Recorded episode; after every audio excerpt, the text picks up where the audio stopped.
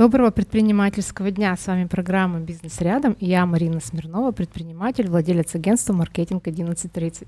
«Бизнес рядом» — это подкаст для предпринимателей, для тех, кто развивает бизнес, каждый день принимает решения и идет вперед. Сегодня мы поговорим о бизнесе на деньгах. У меня очень интересный гость Константин Цехмистренко, директор управления корпоративных финансов брокерской компании «Ива Партнерс». Константин, добрый день. Здравствуйте, здравствуйте, предприниматели, здравствуйте все, кто меня знает, здравствуйте все, кто меня не знает, но с кем я обязательно познакомлюсь позже. Очень рада приветствовать вас в Екатеринбурге. Константин, гость из Москвы. А, и первый вопрос у меня к вам, конечно же, расскажите нашим слушателям о вашем жизненном пути, как вы пришли к тому, что вы занимаетесь финансами. Да, но я не просто гость из Москвы, я вот э, и родился в Москве, и вырос я в Москве и учился я в Москве. Вот, родился я еще в Советском Союзе, вот, даже паспорт получал в Советском Союзе, даже сходил в советскую армию в Советском Союзе с 86 по 88 год. Закончил институт, вот, ну а потом началась перестройка. И когда началась перестройка, та специальность, на которую меня учили, она, в общем-то, на время стала не такой востребованной. А что за специальность? А, я инженер-строитель. Вот. Но я не просто инженер-строитель, я строитель гидротехнических сооружений.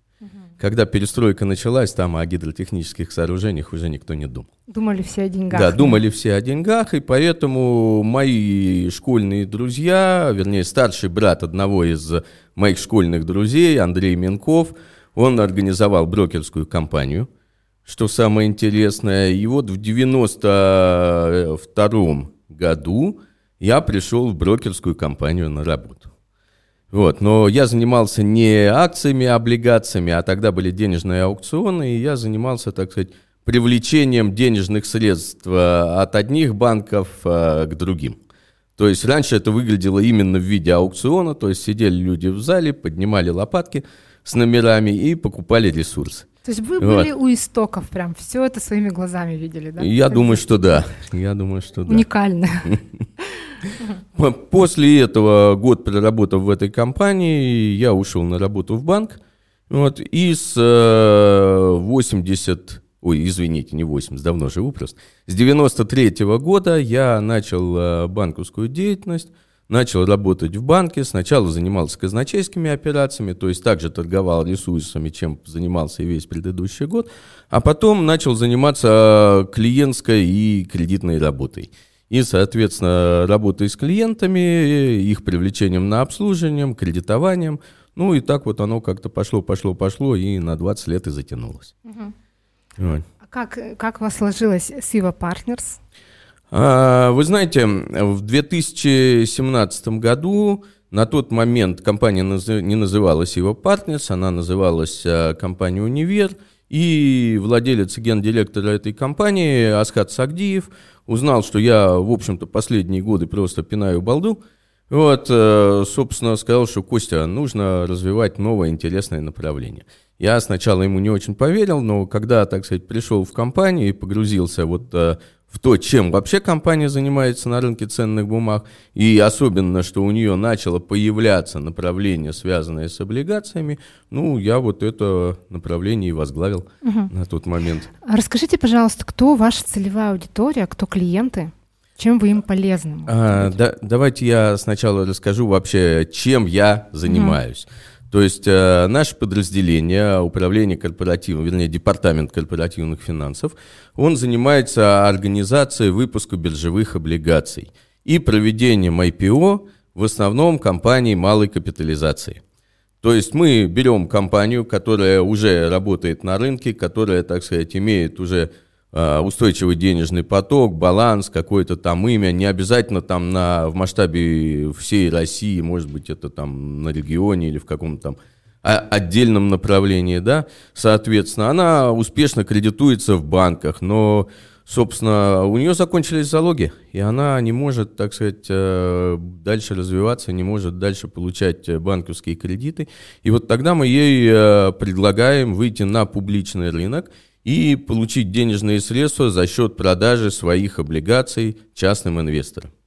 Облигация – это долг, это, собственно, привлечение денег на определенных условиях на определенный срок. То есть мы, как специалисты данного рынка, готовим данному компанию к публичному размещению и, собственно, выводим ее на рынок, продаем ее бумаги. Вот. Если взять наш целевой клиент, то самый мой любимый клиент это, назовем это производственные компании или так, вот просто заводики, да, то есть небольшие производственные компании, но которые ставят перед собой амбициозные цели, цели по своему развитию, хотят двигаться дальше, вот они применяют облигации в качестве, ну, еще одного источника финансирования. Это совсем не значит, что выпустив облигации, надо отказаться от всех других денег, там и банковских, и небанковских, которые тебе предлагают. Собственно, это еще один путь привлечения денежных средств со свободного рынка. А как по вашему опыту предприниматели, они знают об этом пути? А, или вам приходится с нуля им рассказывать об этом? Предприниматели об этом пути не знают ничего. Почему? Э, я объясню. Значит, э, у нас э, банковский бизнес, он достаточно глубоко проник в общество, и существует он очень давно, то есть с конца там 80-х годов уже начали появляться банки, по-моему, в 87 году там первый банк был зарегистрирован, и предприниматели, они всегда финансировались в этих банках. То есть они не обращали внимания на свободный рынок, потому что ну, им про это просто никто не рассказал. То есть э, и рынок появился там лет э, через 15 после э, появления банков. И, собственно, как бы площадок, которые предоставляют и тогда предоставляли, и сейчас предоставляют такую услугу, их довольно мало. То есть среди организаторов на рынке, ну, выступает там, я не знаю, там 20 компаний.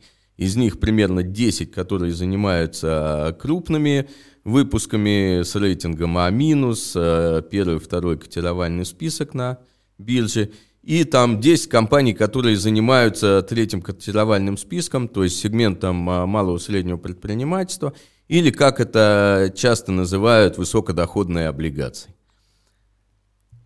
Вот я, например, владелец заводика, представим. Так, что мне нужно, чтобы выпустить облигации? Что сделать? Э, у вас должно прежде всего появиться желание. Угу. У вас должно появиться желание, что, соответственно, те инструменты, которыми вы пользовались до этого, они перестают вас устраивать, либо они приносят вам не тот эффект, который вы от них ожидаете. И вы тогда должны обратить внимание на рынок, который существует вокруг.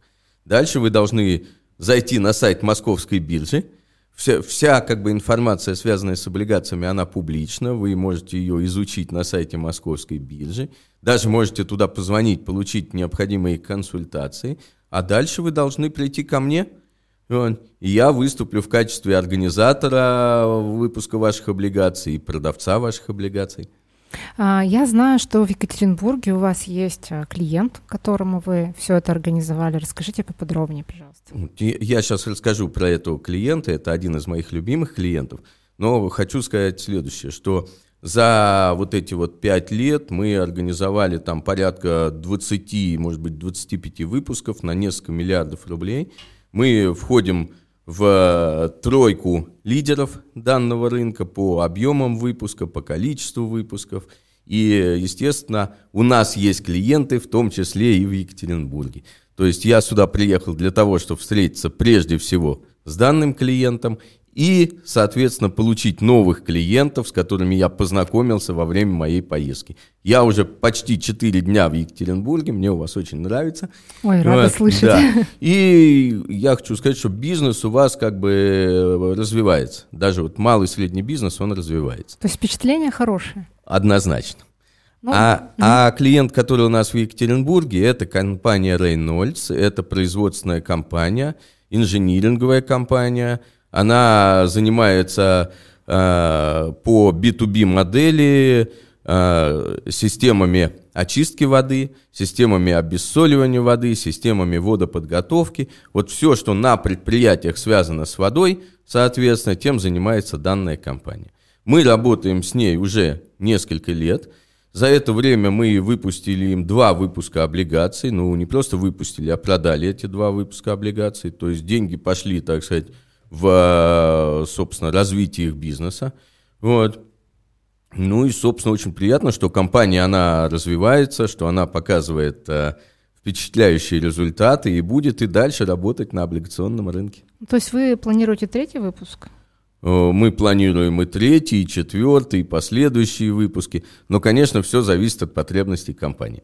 То есть, если компании это нужно будет, поскольку облигации выпускаю не я, облигации выпускает именно компания. Ну, чтобы вы правильно представляли, я, я вообще как организатор выпуска облигаций, ну, я не знаю, как, как тренер в фитнес-зале. То есть, соответственно, вы делаете что-то, но как бы делаете это неумело, неправильно или несистемно. А я как раз занимаюсь тем, чтобы привести вас к этой системности – и самое главное, чтобы продать ваши бумаги. Потому что компания, которая выпускает какую-то продукцию, либо торговая компания, которая ну, продает продукцию, она не знает, где найти инвесторов, кому продать бумаги. А многие вообще думают, где мы, а где облигации вообще, как, как мы можем к ним подойти. Вот не надо бояться, надо, соответственно, приходить к правильному организатору, организовывать выпуски, продавать их и этим показывать и, собственно, своим кредиторам, которые уже есть, и будущим своим кредиторам, что существуют различные источники финансирования и различные возможности допуска к деньгам. А у меня такой вопрос. Есть ли какие-то риски для предпринимателя, которые заходят в эту историю? Ну, здесь больше вопрос, наверное, не в рисках, а в том, что а, выпуск облигаций, он а, выводит компанию на некую новую ступень развития. То есть э, он ее подвигает ближе к э, выпуску акций, то есть к IPO. А для того, чтобы как бы вот пройти вот эти вот ступени и подойти к IPO, и нужны облигации. То есть э, здесь, здесь больше, наверное, риск в том, что компания должна все-таки четко и вовремя исполнять свои обязательства на публичном рынке. И если компания привыкла задерживать платежи даже в сторону тех же банков, да, либо у нее построена система работы со своими контрагентами, тоже там идут какие-то неплатежи, еще что-то, то здесь надо так хорошо подумать, выходить на облигационный рынок или нет. Вот основной риск, который я вижу, если брать слово риск, это невыполнение обязательств, которые компания сама для себя придумала в момент выхода на облигационный рынок. А в такое было вот в вашем опыте? А, см- смотрите, это имеется в виду дефолты компании, угу. когда компания совсем не смогла выполнить свои обязательства. В моем опыте такое было. К сожалению, пандемия, которая у нас была в 2020 году и в 2021 году, она для многих компаний стала фатальной, поскольку, так сказать, и клиентская база куда-то вдруг делась, и регионы присутствия стали недоступны. И на данном рынке существует э, несколько компаний, которые не смогли пережить эту ситуацию. А как в целом э, происходящее в мире отражается на вашем бизнесе? Ну, если понятно, что мы живем э, как бы в мировом сообществе, и здесь собственно, то, что в мире происходит, оно не может не отражаться. Но в моем бизнесе я считаю, что это отражается только, так сказать, с позитивной точки зрения, поскольку иностранные рынки либо закрыты, либо закрываются, и российские инвесторы ищут точки приложения своих денежных средств. И одно из направлений этого приложения – это покупка облигаций компаний малой капитализации. Угу. А, а вы давно очень в этом бизнесе, да? А, с молодыми предпринимателями сталкиваетесь. Э, как-то отличается их мышление от старой школы или нет? Э, вы знаете, э, с молодыми предпринимателями, вообще с молодыми людьми работать более приятно. Потому что люди как бы моего возраста, а мне в этом году уже 56 лет – они более консервативны. То есть они не хотят менять свою старую бизнес-модель, а они не хотят уходить, так сказать, от банковского финансирования, не сильно развивают свою и внутреннюю структуру. Хотя не все, это, конечно, не будем наговаривать, так сказать, на всех, но вот молодые предприниматели, они всегда ищут но новые точки, какие-то новые рынки, новые возможности, и выпуск облигаций когда раз и дает такие возможности. То есть, если посмотреть как бы наших эмитентов облигаций, то в основном директора и владельцы компаний – это именно молодые предприниматели. Ну, вас э, вы восхищаетесь ими или нет? Вот этим новым мышлением, гаджетами, какими-то новыми технологиями. Ну, Есть у вас такие клиенты? Знаете, тут восхищение, наверное, не тот термин, который бы я ну, применил. какой термин? Ну, хочу сказать следующее, что эти люди, эти предприниматели, они как бы более широко разбираются в э, IT-процессах, которые происходят вокруг, и очень многие, так сказать, свои бизнес-процессы на производстве, они завязывают на IT-системы. Вот. Мне как бы, ну, нравится, как они мыслят, нравится, как они движутся, но, наверное, ну, восхищение это не тот термин. Восхищаться надо окружающими женщинами. Хорошо. А, у меня такой вопрос про вашу команду. Расскажите, пожалуйста, сколько у вас в команде человек? Вы знаете, если взять компанию Ива Partners, то это крупная брокерская компания, которая э, работает в основном на рынке государственного долга и занимается обслуживанием крупных частных капиталов, зарабатывая деньги для тех, кто эти деньги где-то заработал ранее. То есть на, наша команда это является отдельным департаментом э, в данном подразделении. У нас работает всего 4 человека. То есть, э, причем все, все они гораздо младше меня. Вот, и это мне тоже очень нравится, поскольку зачастую они как бы предлагают такие решения, до которых я бы как бы и сам бы и не дошел и не догадался. Вот, очень профессиональная команда, то есть э, руководитель департамента у нас Артем Тузов, это бывший генеральный директор целях капитал-менеджмента, Дмитрий Александров, главный стратег нашей компании, кандидат химических наук, человек э, очень там с определенным мышлением, то есть, э, со, собственно, он видит там будущее в разных горизонтах, то есть он тебе может сразу там просчитать экономическую модель и при курсе доллара 5 и при курсе доллара 200 там и так далее. Вот. И Дмитрий Алексеев, который у нас занимается эмиссионной документацией, то есть это тот специалист, который знает законодательство в части выпуска облигаций лучше всех, и не просто знает, а знает, как применить это законодательство при выводе потенциального эмитента на биржу. Угу. Звездная команда, я бы сказала. Однозначно. У нас, у нас самые лучшие люди. Скажите, пожалуйста, а сталкиваетесь ли вы с ощущением каким-то усталости? Бывает ли такое ощущение, и как вы восполняете свой ресурс? Это уже такие личные вопросы, да, я задаю. Вы знаете, вот э, если взять вообще мою жизнь, то у меня не было вот такого ощущения усталости, а, ну, потому что как бы семья и дети, они не давали мне возможность почувствовать это ощущение, они всегда были там рядом, то есть, э, ну, потом дети, они растут, кушать хотят, одеваться хотят, то есть мужчина должен все время работать, то есть у меня в жизни был один период, когда я там какое-то время не работал активно в офисе, я считаю, что это самый ужасный период в моей жизни, и вот я хочу сказать, что никогда ни у кого, кем бы ты раньше не был, каких бы денег ты не работал, не бросай то дело, которым ты занимаешься. Я вот прошел это через себя, и я очень рад, что я на сегодняшний день работаю вот в данном направлении, занимаюсь любимым делом. Ну, это очень круто, когда есть любимое дело. Конечно. Вы сказ... А надо заниматься, извините, только любимым делом. Потому что когда ты занимаешься любимым делом, оно у тебя получается. Угу. Так все-таки а, как вы, ну не знаю, может быть, спорт, э, к чтению книг, э, как вы восполняете свои ресурсы? Что, что вам, вас наполняет? Вы знаете, ну, смотрите, нельзя быть вечным чемпионом мира. Угу. То есть ни один чемпион мира там не был им там в течение 20-30 лет. Он добивался какого-то успеха и дальше, соответственно, переключал свою деятельность на что-то другое. Я там за 23 года работы в банках был и председателем правления банка, и заместителем председателя правления банка, и там до этого там начальником департамента – максимальное количество сотрудников, которые были в моем подчинении, там 500 человек. Причем там из этих 500 человек было 24 инкассатора. То есть это, кстати, очень важно, потому что экономистами управлять очень просто. А попробуй управлять там здоровыми мужиками, которые, так сказать, они, если они не испытывают к тебе уважения, они никогда не будут делать то, так сказать, что ты хочешь от них добиться mm-hmm. в конечном итоге. Вот. И, собственно, вот добившись этого, ну, я перешел в несколько смежную сторону деятельности, то есть я перешел в брокерский бизнес, я перешел к выпуску облигаций, И, наверное, основное мое хобби в жизни – это моя работа.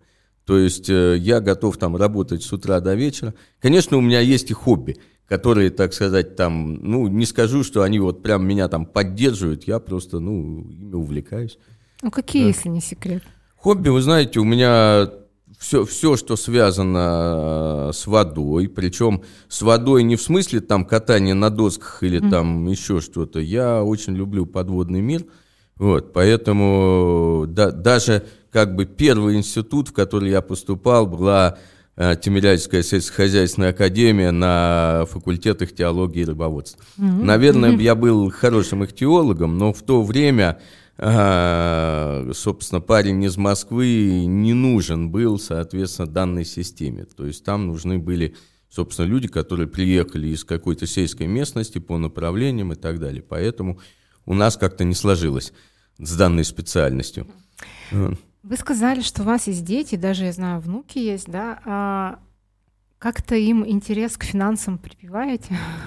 Ну, вы знаете, я прививаю интерес к финансам на определенном этапе их жизни. Это обычно бывает между там 12 и 16 годами. Я заставляю вести ежедневники, заставляю... Вот прям сначала заставляю. Заставляю, собственно, подсчитывать свои доходы, расходы, планировать и так далее. И вот старшие дети, которые там на этапе вот своих 12-16 лет, они отбивались от этого всеми силами, Собственно, они мне сейчас очень благодарны, потому что у них появились свои семьи, они научились вести семейный бюджет и говорят, наконец-то они поняли, зачем это было надо. То есть на, на, на опыте, да, на да, своем да, получается. Да. Хорошо, у меня еще такой вопрос, а я его тоже задаю многим гостям. Есть ли у вас в жизни какие-то какой-то пример факапов, ошибок, которые а, вас научили чему-то и а, сделали лучше? Вы знаете, ошибки, они в процессе деятельности возникают у всех и всегда. И здесь э, самое важное не то, что я там какой-то конкретный пример приведу, вот тут я ошибся, и поэтому потерял там много денег там и так далее. Вообще, собственно, потеря денег я не считаю это вот трагедией жизненной. То есть потеря близких, да, потеря денег это, ну, это некая ошибка. Самое главное, чтобы эта ошибка, она не повторялась. То есть, когда ты, соответственно, допустил эту ошибку, ты, собственно, проанализировал ситуацию, ты понял, почему это было, и дальше у тебя не должны они повторяться. Если они повторяются и дальше именно такие же, значит, надо сменить направление деятельности. Значит, ты занимаешься, ну, не тем делом, либо ты должен пойти на какие-то курсы, ты должен поучиться и понять, так сказать, что как устроен мир, в котором ты работаешь. Давайте немножко вернемся к брокерской да, э, теме. А, конкуренция большая в вашей нише? А, в нашей нише очень небольшая конкуренция. Да, даже вот когда мне говорят, вот эта компания там твой конкурент, она не может быть моим конкурентом, потому что сегодня на облигационном рынке вот именно компании сегмента МСП ну, присутствует примерно там чуть больше 100 компаний. Выпусков э, чуть больше там 200. Общий объем выпущенных э, облигаций это примерно там 70-75 миллиардов. Вот. Я вот не могу сейчас статистику по России привести, но, например, в городе Москва 3500 промышленных предприятий, промышленных, понимаете? И если соотнести это э, к 100 которые вышли на рынок со всей России. Ну, это просто вот капля в море. Поэтому я вообще приглашаю своих и коллег по цеху, и другие компании, чтобы они выходили на этот рынок и формировали среду, чтобы они формировали культуру облигационных займов. Именно тогда обо мне будут узнавать больше, лучше, и я буду, так сказать, ну, через эту конкурентную среду иметь больше клиентов. Угу. А, компания, которая хочет э, ну, к вам обратиться, да, на какие моменты, выбирая, вернее, брокерскую компанию, на какие моменты ей нужно обратить внимание? То есть как определить, что это добросовестный, добросовестная компания, да, и не обманет? Ну, вы знаете, один из вариантов это позвонить на московскую биржу и вообще угу. спросить, а какие компании, соответственно, работают на данном угу. рынке. То есть биржа никогда не скажет, там, иди вот в такую-то компанию, потому что это нарушение там, закона о конкуренции. Она всегда просто отошлет, соответственно, к какому-то списку, который размещен, опять же, на сайте этой биржи. Либо она назовет там более узкоспециализированно, что по вашему, так сказать, направлению работает там 5-7, там 9 компаний, вот, вот они такие. Опять же, вот они в этом списке все существуют. Угу. То есть для того, чтобы работать по выпуску облигаций, нужно иметь прежде всего опыт. Угу. Прежде всего опыт. Я как маркетолог не могу не спросить, как вы клиентов находите? Какой у вас инструмент э, работает лучше всего? Смотрите, если взять как бы вот продажу, а я именно продажник в нашей команде и облигационного продукта, и в последующем облигаций, то на сегодняшний день облигация это все-таки инструмент навязываемого спроса. Поскольку он не намного известен, то, вернее, не, не широко известен, да, то, соответственно, моя работа с клиентами – это прямые продажи и объяснение. То есть, если раньше, работая в банке, я приходил к клиенту и говорил, что я вот зампред там Сабин банка Кость Цехмистренко, и дальше мне, соответственно, сам клиент задавал все вопросы, ему ничего не надо было объяснять, да, то при работе с облигациями, даже с теми людьми, с которыми я проработал 5, 10, 20 лет, я там по полтора-два часа рассказываю, что это такое, как это работает, какие нюансы, где у него там подводные камни там и так далее. А поэтому приход клиентов на данный рынок, он абсолютно различный. То есть э, часть клиентов посмотрела или послушала вот такое интервью – Часть клиентов, соответственно, была у меня на семинаре в Казанском финансовом университете, где я вел семинар по облигациям. Часть клиентов просто сами почему-то решили, но этих меньшинство. Или там увидели ви- видео в сети, и они, так сказать, обратились. То есть сейчас нет как бы вот, э, ну, скажем так, целевого маркетинга через какой-то канал продаж. То есть э, клиенты, они приходят абсолютно отовсюду. Ну, сарафанное радио работает? Однозначно. Сарафанное радио, как и везде, работает лучше всего. Ну, надеюсь, в Екатеринбурге сработает. А, Обязательно. У нас осталось немножко времени. Мне хотелось бы узнать ваши впечатления об Екатеринбурге. Еще что вам здесь запомнилось больше всего? Вы знаете, я приезжаю в Екатеринбург уже третий раз. Вот, мне, ну, очень нравится город, конечно, хоть он и миллионник, но он более тихий город по сравнению с той же Москвой. Вот, и здесь, конечно, еще присутствие вот такой вот э, старины в центре города, где вот новые дома соседствуют еще с какими-то постройками начала там позапрошлого века и еще раньше – они всегда, так сказать, интересны. Причем, что удивительно, они содержатся в таком, а, ну, достаточно хорошем состоянии. То есть там идешь, смотришь, это памятник так, федерального значения, это памятник регионального значения. То есть все-таки их поддерживают, да. А что мне не понравилось, э, наверное, то же самое, что вот эти вот как бы а, старые постройки, рядом с ними возникают небоскребы. То есть, ну, как бы по если смотреть урбанистическую теорию, то есть надо либо там построить район небоскребов, да, оставить там центр, например, только со старыми постройками, либо, соответственно, там, ну, что-то еще делать, чтобы отделить их одних от других. А люди отличаются? Люди в Екатеринбурге, лю, люди везде есть, хорошие люди, то есть, а та, там, где плохие люди, я в этих э, местах не бываю, ну и там, я думаю, тоже неплохие люди, они просто хорошо, напоследок от вас пожелания всем слушателям. Знаете, я скажу такое нестандартное пожелание, не то, что там будьте успешными, будьте там, там лучшими там, и так далее. Я скажу как бы слова, которые произнес мой старший брат Сергей Цехмистренко. Это для меня достаточно большой авторитет, я его очень уважаю. Хочу сказать, никогда не ссорьтесь с молодыми, вам еще предстоит у них работать. Хорошая фраза. Я вас благодарю за такое интересное интервью. Спасибо, Марина. А, со всеми слушателями я прощаюсь до следующей недели. Увидимся. А, обязательно подписывайтесь на наш телеграм-канал. Найти нас очень просто в поиске подкаст «Бизнес рядом». Подписывайтесь. До новых встреч. Всего доброго. А я говорю вам до свидания. А прощание не для нас.